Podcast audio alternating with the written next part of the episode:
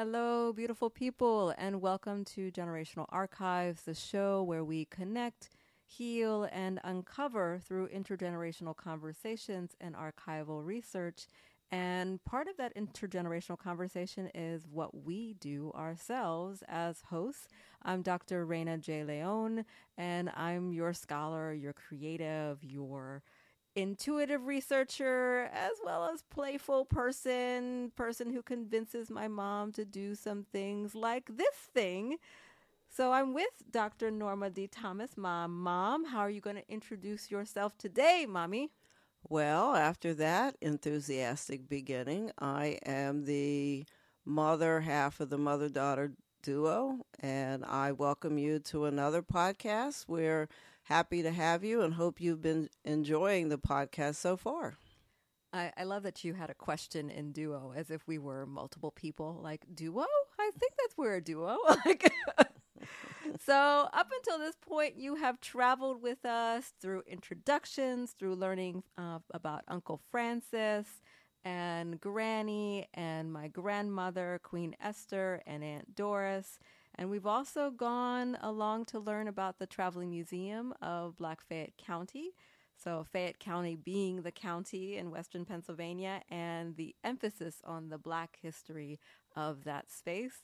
And now we're going to talk to you about going on the journey. So, one journey that we took to do research together was to South Carolina. And we did actually two trips. One in 2019 in December or so, November, December. And we did that trip with my toddler and me being pregnant with my baby, um, now a toddler.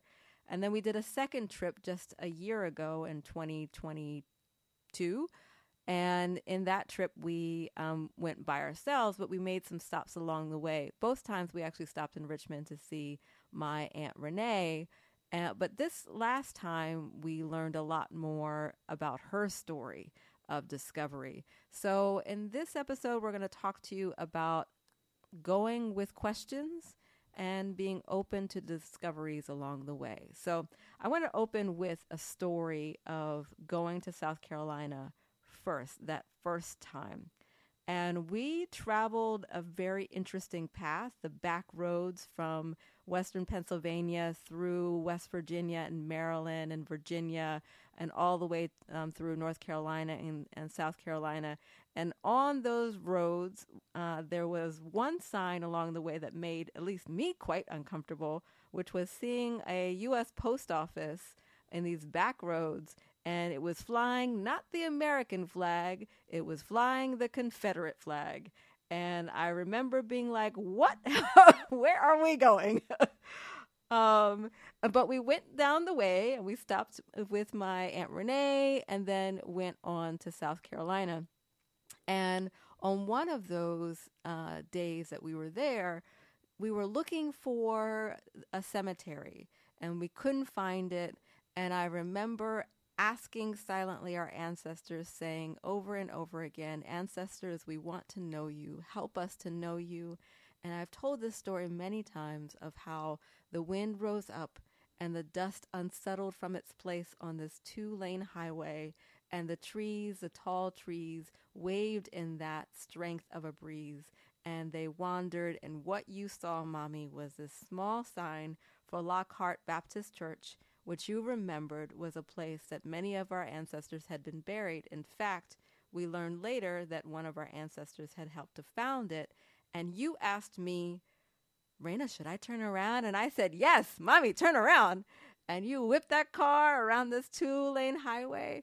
And we went to Lockhart Baptist Church and saw the plaque with one of our ancestors' names on it as a founding um, member of the church how it had begun later we learned as a hush arbor, how it had begun from land that was um, crafted from, culled from the lands of the people who had f- formerly enslaved our peoples.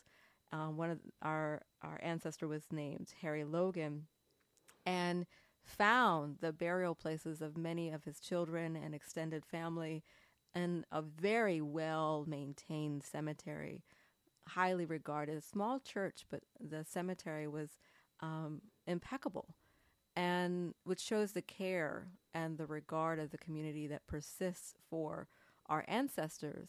Um, and I remember too being with my son and there being this small butterfly decal that had just flown on the wind to the cemetery and landing in the there and it seemed like this small gift from the ancestors towards my son. He didn't touch it per se or play with it, but it seemed like a perfect connection for the child there and I remember him not wanting to leave. Um, and him being comfortable in the most uh, the oddest of places to me, a cemetery, but him not wanting to leave this place, and I I do feel that he felt the safety of of welcome, um, and so that story as one uh, indicator of being open to our ancestors, being attentive to signs, and also open uplifting our questions and our invitations to our ancestors. So, do you have any special stories from at least that first travel down to South Carolina? Well, the first travel, you described silently asking the ancestors to reveal themselves. I remember yelling out the window. That's right. and saying that my people, this land should belong to all my people because from my mother's side, both sides of her family were descendants of slaves. So I said, This land is my people's land. This is my land. My people tilled this soil, and I'm yelling out the window. And it seems to me that is when we found the sign appeared for Lockhart Baptist Church. And I knew that my however many great grandfather had been the founder of this church from land that was was deeded over to him by the son of the slave master, if mm-hmm, I remember right, correctly. So we, and I did ask Rain if we should try, you know, turn around. And I did whip this car around in the middle of the road. And we did get to the church. And we, we've talked about maybe coming back on a Sunday sometime yes. to be able to attend the church, but a lot of family members are are there from from all sides. And I believe we were looking for the Satterwhite graveyard, right, which we've right. still yet to find. But but uh, we spent a lot of time with my grandson walking through graveyards mm-hmm. because we visited where my grandmother is buried in that graveyard, which was not uh, the same church; it's a different church and we spent time walking through cemeteries and taking pictures and, and looking at relationships mm-hmm. all around um, Saluda uh, County. So that was an interesting trip that my grandson participated in as well. But that that memory I do actually remember being on that road also when we found that church. And, and I th- believe the second time we went down, we also went back to Lockhart. So, whether it's silent or very loud to the land, to the wind, to the air, to any other listeners, call out to your ancestors, call out. Um, and they will answer. I, I truly believe that um, there will be a rising as well. They've been answering since we've been doing this podcast, absolutely, because stuff keeps appearing that never appeared before. Right. Um, and I think that that's pointed to like harken back to one of our previous episodes with Aunt Doris, right? So uh, us starting on this journey, sharing what we know, and now I have Googled Aunt Doris's name, Doris Rue-Bottoms, several times and had these amazing discoveries of her being mentioned in book after book at Library of Congress records for films and productions. And I knew she was famous, but like now I'm understanding a lot more famous. And even her husband, you found out, had a, a lease on a club, a nightclub in Newark. See, like we're finding all these these this information just by going on this journey. I I hope that you all who are listening will also go on the journey and have these incredible discoveries for yourself. Please share them with us too, whether it's on Instagram or finding me on, on the Twitter or the Book of Faces and so on, to share what you've learned along the way. Um, I want to transition us back into the trips to South Carolina. And what the first trip that we made, as well as the second, one of our stops was to the South Carolina Historical Archives, the state archives that are in Columbia. And I'm curious, Mommy, what your experience was there. Well, the, the first thing I would say to anyone doing archival research is to be prepared. Yes. One of the great gifts that I was given by a family member very early on in doing genealogical research was being organized. And she showed me her collection of information on the family and the notebooks and all the things that she had collected, and they were in date order and name order. And I learned from her to be organized. One of the side issues that is also sad is when she died, all that information did not pass to family that I understand. That the family member that did get the information did not value it and threw it all away. So that's a continued theme too to make sure that your information goes to someone. But she did pass on what back then were some floppy disk, mm. and she did copy a lot of things. So I was able to get a good start on research in the Thomas family. But be organized because one of the things that the archivist said at the at the uh, research center was that usually people come in and they don't know what to ask for, and he could see that I had this information that was pulled together. So people at those places are very helpful. They mm-hmm. will help you look through information. That's what they do. And we went there two times. Yes. And and you learn a great deal from looking at those official records. And there's so much that you discover along the way, too, where the first time I remember putting uh, one of our ancestors' names into the records, and if it wasn't me, it was you, one of us made this discovery of Harry Logan's information in, um, in the newspaper, which spoke to um, the founding of a school, if I remember correctly. And so, but that was just this wonderful discovery of a search engine and the records. Um, I, I, I, can't think of any other um, specific things that emerged from being at the archive. Can you, Mommy? Oh, I, I'm trying to think. There were a few newspaper articles right. that we couldn't necessarily attach to a person in the family tree, but they were generally the family name to you know when we went to Saluda we we received a lot of information on the deeds and the property that the family had owned and and realized that the two sides of my mother's family who in my head somewhere I thought they didn't get along but when I looked at the deeds and property records and the fact that one side they were um, Harry Logan was a blacksmith and Pinckney Satterwhite was a blacksmith, and they were contemporaries. And one bought the property of the other, and mm-hmm. we actually saw where they lived. So they lived next to each other and were probably actually related. They they got along very well. so wherever in my head I thought they didn't get along, they they did. And and property passed back and forth between them and and and so we found a very very different story including the fact that these people came out of slavery with property. Mm-hmm, yes. Well and and that's one thing that the state archives allowed us was that the state archives have digitized versions of many, many deeds, as well as maps and property um, um, surveyor uh, records and so on. And that only goes back so far. Same thing for birth certificates and death certificates. It only goes back to a certain point.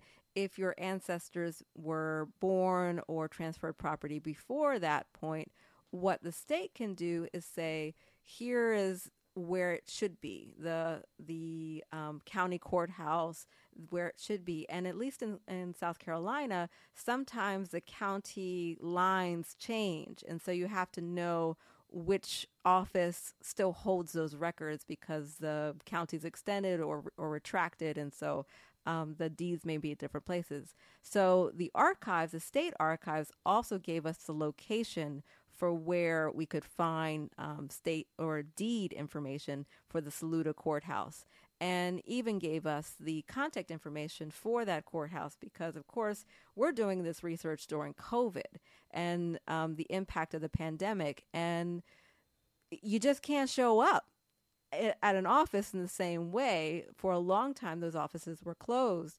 And so we did a lot of calling ahead of time to make sure that we actually could show up or if we needed to have an appointment. So in our cases, um, it was very much we could still come at at, our leisure and, and they would give us the hours. But it's important to think about the eh, limitations now on the ability to have access to public records. So when we went to the Saluda courthouse, we were able to just sign in and say what we needed and look up by name, which was super useful. These massive um, codexes of deeds, they're huge and but they're incredibly organized. And one thing that you spoke to of the the familiarity between the families was seen within the deeds themselves of you know things like sold for five dollars with love and affection that's written on deeds mm-hmm. so that love is scripted in an official manner within the the courthouse records right so fantastic to unpack and challenge even the oral history of like, oh, there must have been some or the intuition, there must have been some some difficulty between the families. No, the deed says something different. I want to go back to our first trip down to South Carolina, and that is when we went to see my cousin. Yes.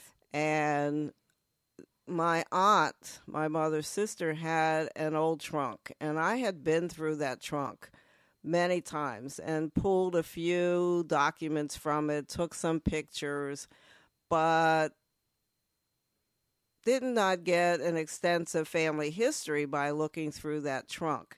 This time, we go look through the same trunk, and two pieces of information jump out. One that in in other stories I've told about my mother's birth certificate right. being changed for uh, family reasons. They they officially changed the birth certificate so that the people who raised my mother were listed on the second birth certificate versus her original birth certificate that has her parents.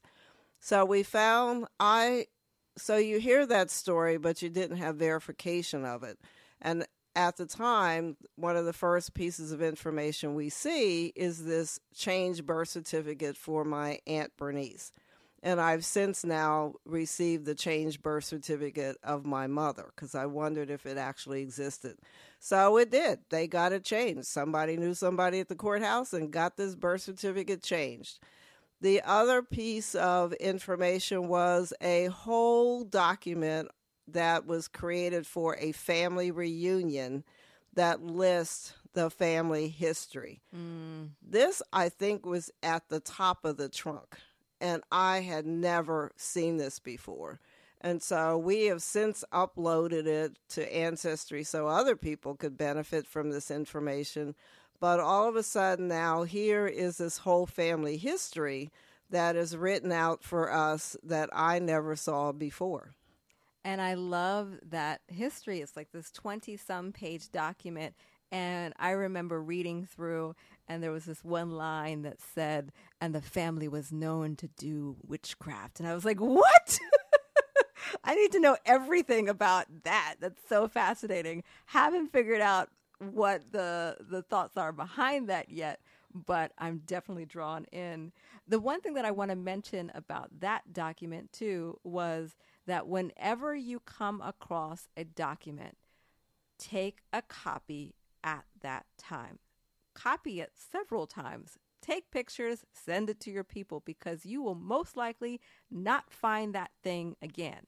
It is meant for you in that time, and for some reason, it will probably disappear. So I remember my cousin saying, Oh, I'll make a copy of it and I'll send it to you. And I was like, Mommy, no, no, no, we're taking pictures right now.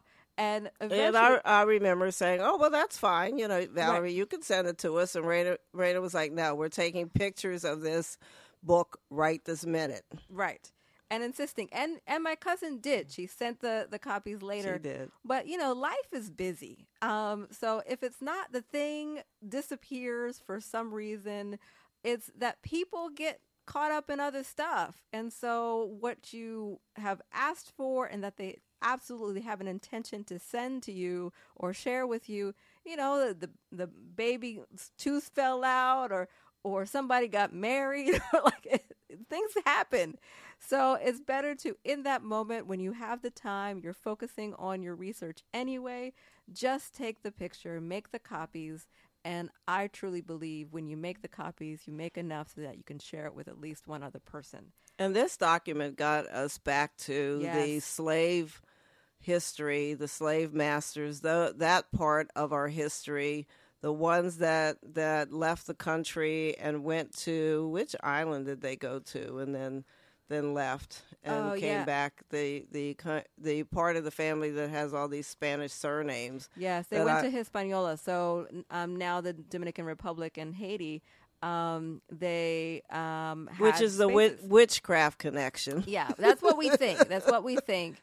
Um, and that the ancestors who um, kept our other ancestors in bondage, which is a wild thing to, to, to claim and recognize that our ancestors were on both sides of this um, inhumanity and atrocity. Um, but our ancestors who um, kept our other ancestors in captivity, um, they had lots of land and with the um, Haitian Revolution in particular, they had to uproot and move to St. Augustine in um, Florida. And um, I, I- think that's the proper pronunciation of the city. I've never been there, so it might be. St. Augustine. Um, but um, they went there, and many of their children actually have um, Spanish um, first names um, because I'm assuming that they also spoke Spanish. Many of their other partners also had Spanish names. Um, so, but the records that there was one record that I found that spoke to how they moved to Florida and were able to uproot and steal a number of people with them, um, which I think about with such great sorrow of how many people were able to be free because of revolution and the deep loss and grieving and hurt of those people who um, were uprooted from the possibility of freedom um, and the generations that, that waited much longer. Um, And that part of the family, since I have found a whole book on them. Yeah. So there's there was a book that was self published that that talks about this whole family, and so that has appeared out of nowhere as well. And it's wild to be able to say, okay, I can research through this line because of their wealth, um, the the generations before and before and before. And so one of those books we we found in the local library, um, in the county library, um, and we're able to look back at generation after generation of those lines, the Hills and the Richardsons in particular, and to connect them to the Revolutionary War and service um, within um, that war. Um, I said to Raina at one point, we could probably apply to be part of the Daughters of the American Revolution. Not that we want to, but, but we we probably could. yes, yes, and and they're part of the ancestry.com dot com resources that many people um, have also publicized their um, Daughters of the American Revolution, Sons of the American Revolution um, applications with all of their records of genealogical connection, and so it's another confirmation of this line within our history. It was um, fascinating, fascinating. And some of the things that we've shared with you so far are okay, taking the trip, going to South Carolina, learning from our relatives about um, methods of organization, learning from the historical archives where to find more information with deeds history that you can discover from plaques.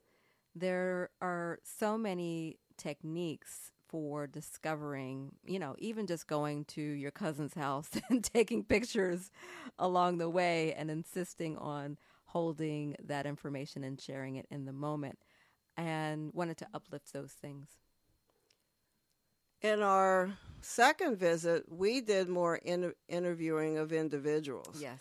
So the second visit, we actually interviewed my sister, who was raised down south, and so she gave us information, and then we interviewed. We we went to a, a cousin who owns a funeral home who used to actually be the mayor of Saluda. So let me stop stop you there.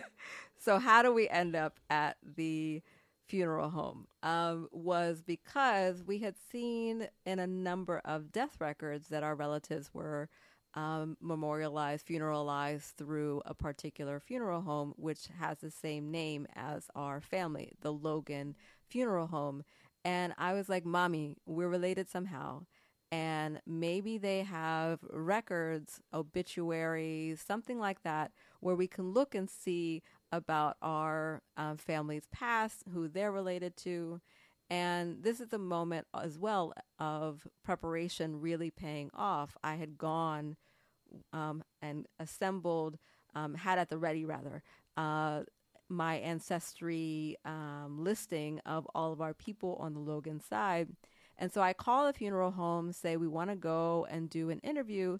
And uh, Mr. Logan, who goes by Logan, um, said okay and gave us like was very short and gave us a time to come by we go he's not there yet we wait a little bit he comes and the first picture first thing that we see as we go into the funeral home is a picture of our great great many times great grandfather harry logan who we've mentioned before who founded who was one of the founding members of the um, lockhart baptist church we see this colorized picture of him that I had seen many times.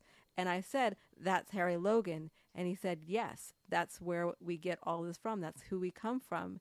And we sat with him and began conversation. And at first, he was kind of short and um, like not it, just he's really pointed um, person, very personable, very social, like welcoming, but like he, he doesn't say as much. And then we get to talking and he mentions a few names, um, like Talmage, who is my great grandfather's, uh, great grandmother's brother. And I'm like, oh, yes, I know him and his children, and, and I'm listing people. And then slowly, Logan starts to open up, and we find out about him being a former mayor of the community. Um, and we he calls everybody. He calls everybody. Next thing you know, we're talking to a relative in in Georgia. Georgia. and um, he's got another one on the phone, and we're hearing all these stories that we never heard before about the Logans and the Satterwhites.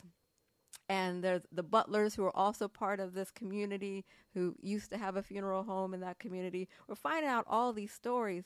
And next thing you know, we're in Logan's car and we're riding. We're riding around the community.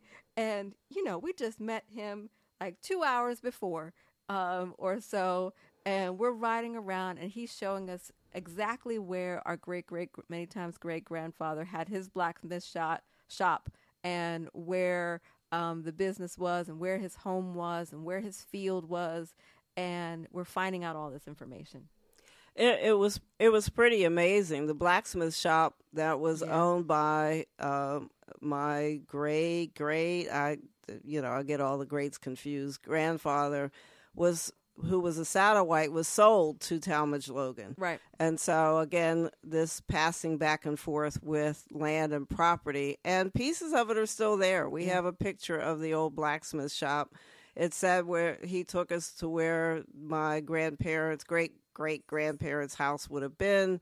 So we were we were everywhere, actually driving quite precariously through Saluda, South Carolina, as he was trying to, and it was probably hundred degrees, trying to show us all over the place. Yes, this property. He didn't want to let us go, and because he was so happy, I think, to talk to his family about family history, and and we learned that because of all this drama that had occurred in my mother's family very early on, many of them did not even know that my grandmother had two children, my mother and my aunt. And so we were a new discovery to some parts of the family that didn't even know we existed. And so they have they were very welcoming to to learn more about their history he saw that I was also quite organized with this whole binder Right. of information on the family and actually told other family members that I had a book.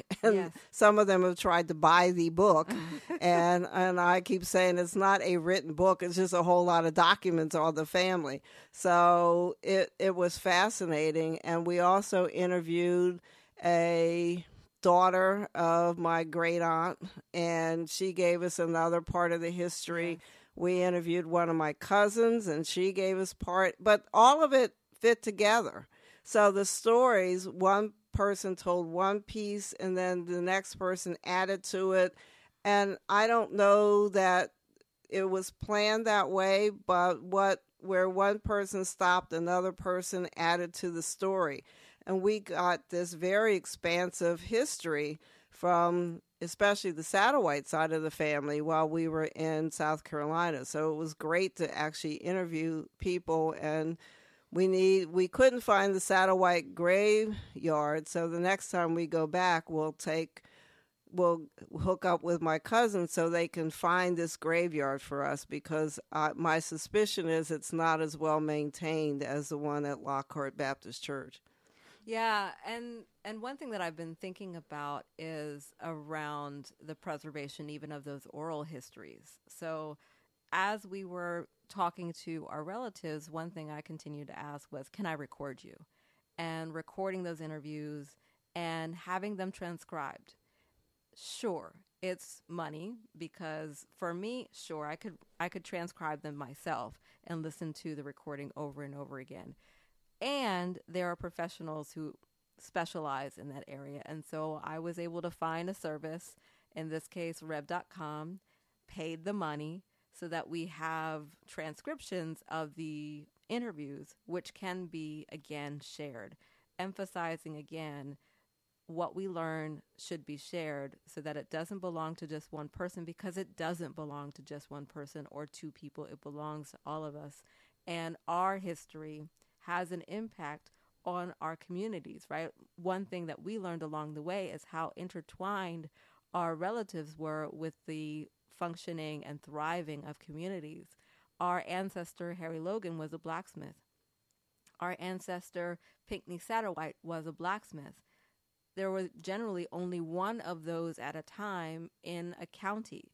So, had these important roles within the functioning of the county and and so even thinking about again Harry Logan creating a church, and we learn later that um, Pinckney Satterwhite also had a still like different sides of the community functioning um, and joy and celebration and spiritual communion, whatever it is, but a, an embeddedness in the community, and that is is something that's worthy of preserving, being re- remembered in archive. Well, another thing we learned about Harry Logan was the fact that he lost an arm because Yes. he was a runaway. And how he still continued to blacksmith with one arm, but Right. he was determined to be free, and his arm was taken because he tried to run away. Well, and and part of that may even be confirmed by and that's one oral history interview that gave us that information. We had never heard of that or seen that before, but it seems interesting to me at least when you look at the 1870 census, which is the first one where um, formerly enslaved uh, black peoples are listed by name and age and occupation and marital status, that he is listed with all of his children, and many of them have different last names, which often was a, a practice to um, be assigned the name of the last name of the person who was holding you in captivity, um, the plantation owner, quote. Um, and so the idea that perhaps his children were either sold away from him or lived in connection with other um, peoples is confirmed in some way through the census. Now, whether they were all biological children or children that he um, engaged in the raising of in some way, that I don't know, um, because that would be in align in alignment with someone who is deeply invested in community and spiritual practice and fostering in some way, right? Community. I don't know, but there is something there around the consequence of freedom and also his resistance and resilience in reclaiming family. And isn't that part of what we're doing as ancestral recovery? Is ancestor recovery and reclaiming the names and learning the history and sharing it with you. And that Logan name is not the name of Right. the enslaver because he was adamant that he would not take that person's name. And I can't remember the story of whose name that is. That there is someone whose name that was, but he refused to take the name of the slaveholder. Yes, because that name would have been Richardson. Um, and if the, the oral history is correct, that would have been the name of the same person who took his arm, right? Took his freedom, took his children, um, took his arm. And it was a son or a daughter or the wife of uh, the uh, The, son, wife of, the- that's right. That was the person who deeded property to him. So Mm-hmm. they they did their own um, form of reparations, I guess, and gave him some land to start this church. But I, Which I- we discovered in the deed. We, we did find that deed within the Saluda County um, courthouse and were able to track how he got the land. And that was actually a question that I'd been holding since the first time that we went to Saluda, um, which was, or to South Carolina, because I had found that the land had originally been given by a Richardson, but I wasn't sure who. And I was really interested in who that person was. And again, we found that on the Satterwhite side, they came out of slavery with land, and that was a, a remark that was made in one of our interviews. How did they come out with property? How did they come out with land? Yes. And so, uh, you know, my my great grandfather Pinckney's father was enslaved, but yet he had property when when he came out of slavery. And so, unfortunately, most of that land is now gone, except for what the Logans uh, own, which is the funeral home and some of the property, a store, some other uh, areas around that same area they own. But that, like the stories of so many African Americans who did acquire land, much of that land has disappeared. Well, and one of the lessons that Logan, who um, owns and runs the funeral home in Saluda, mentioned was a lesson from his father, and I'm sure from many generations before, which is the one thing that man cannot make, humanity cannot make, is land. They cannot make water. And so when you have an opportunity to buy land, especially with access to water, that's what you should do. And that was one lesson that he was like, I was young when my father told me that, and I didn't realize the importance of it. And now I do. But I think about that as a lesson that may have been generationally passed of when you have an opportunity to own land, that is what you do because that you cannot make. And we see that dedication to making sure that land has been acquired and properly transferred in the deeds.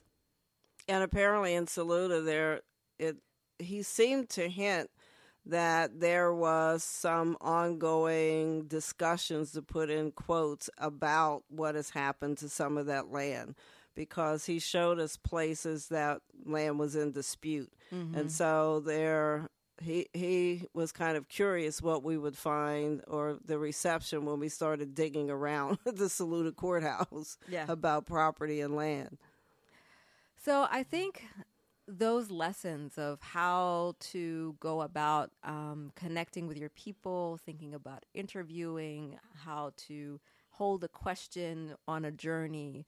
We've talked a little bit about interviews and connecting with state archives, how they might lead you to local county archives, and uplifting conversation with folks who might have a connection, even going to the funeral home, right?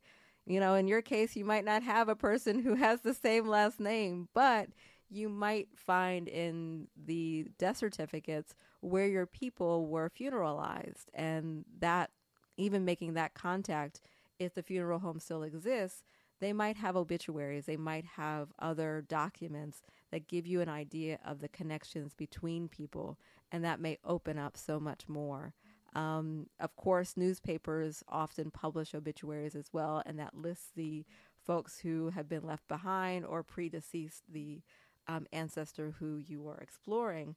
Uh, and that gives you an idea of relationships. Sometimes you can go a generation back or a generation forward just from that information.